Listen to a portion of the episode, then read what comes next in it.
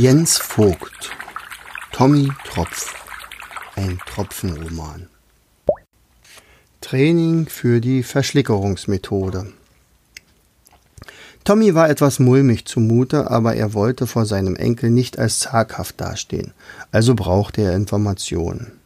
Erstens, wie funktioniert die Methode? Zweitens, warum brauchen wir die Methode? Und drittens, bleibe ich mit Tröpfchen als Doppeltropfen für immer verbunden.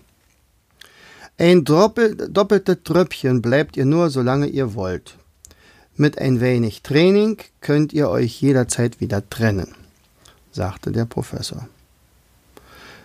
Der Grund, dass der eine den anderen verschlickern sollte, ist, dass ihr dadurch größer werdet und somit längerer bei Bewusstsein. Vielleicht könnt ihr im Hochsteigen im Sog bereits Tröpfchens Mama sehen. Der Professor machte eine gewichtige Pause, dann fuhr er fort.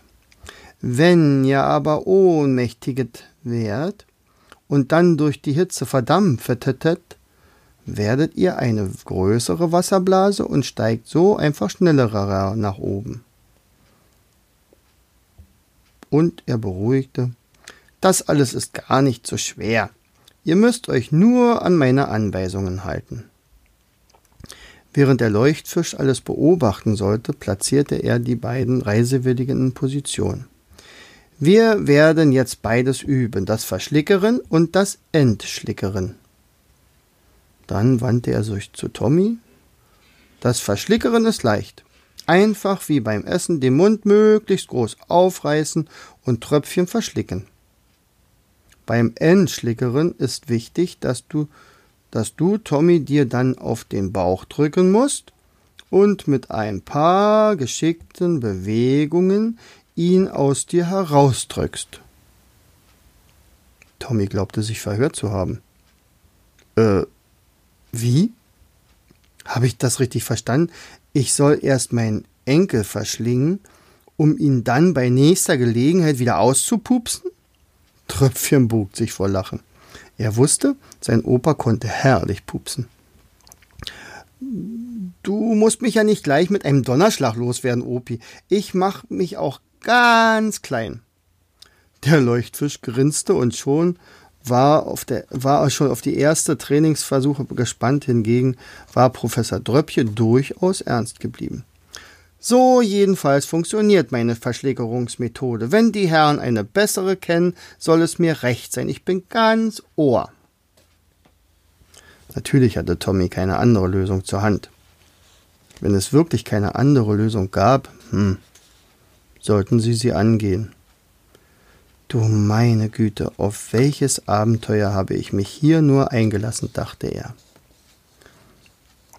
Unter strenger Aufsicht des Professors und den amüsierten Augen des Leuchtfisches lief das Training wie folgt ab. Verschlucken, pupsen.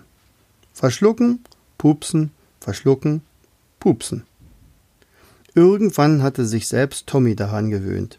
Allerdings kitzelte ihn Tröpfchen einmal von innen im Bauch so sehr, dass es Tommy vor Lachen nicht aushalten konnte und einen solch kräftigen Furz losließ, dass Tröpfchen wie ein Blitz aus dem Hinterteil seines Opas schoss und sich dabei eben noch an dem Felsvorschwung, der über den gähnenden Abhang ragte, festhalten konnte. Wow! Ich sollte mich Spidolino der Blitz nennen.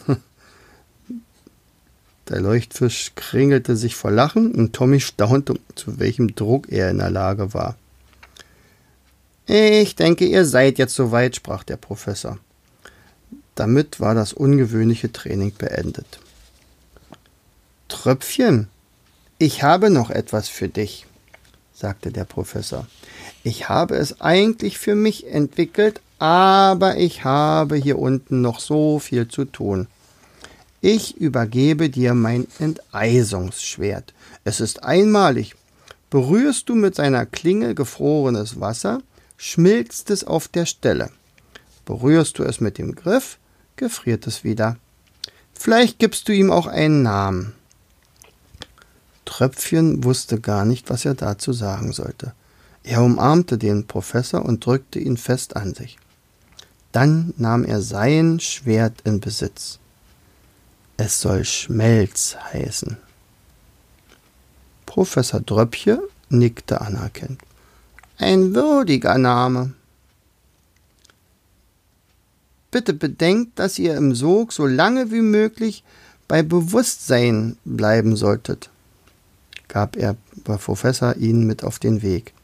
Solltetet ihr auf eurer Reise meinen Sohn treffen, bestellt ihm beste Grüße von mir.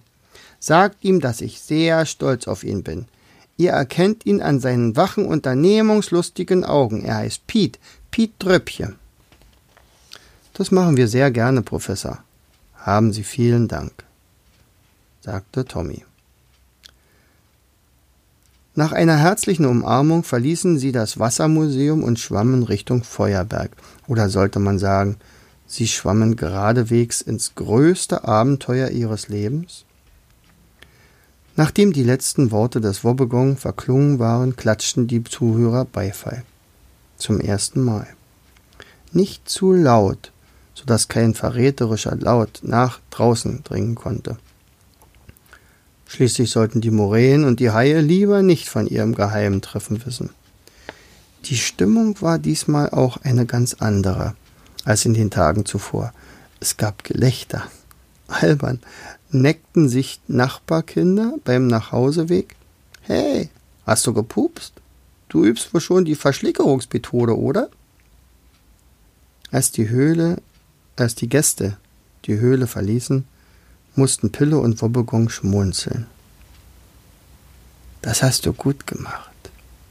Du hast sie zum Lachen gebracht. Ein Volk, was das Lachen nicht verlernt hat, ist nicht zu besiegen.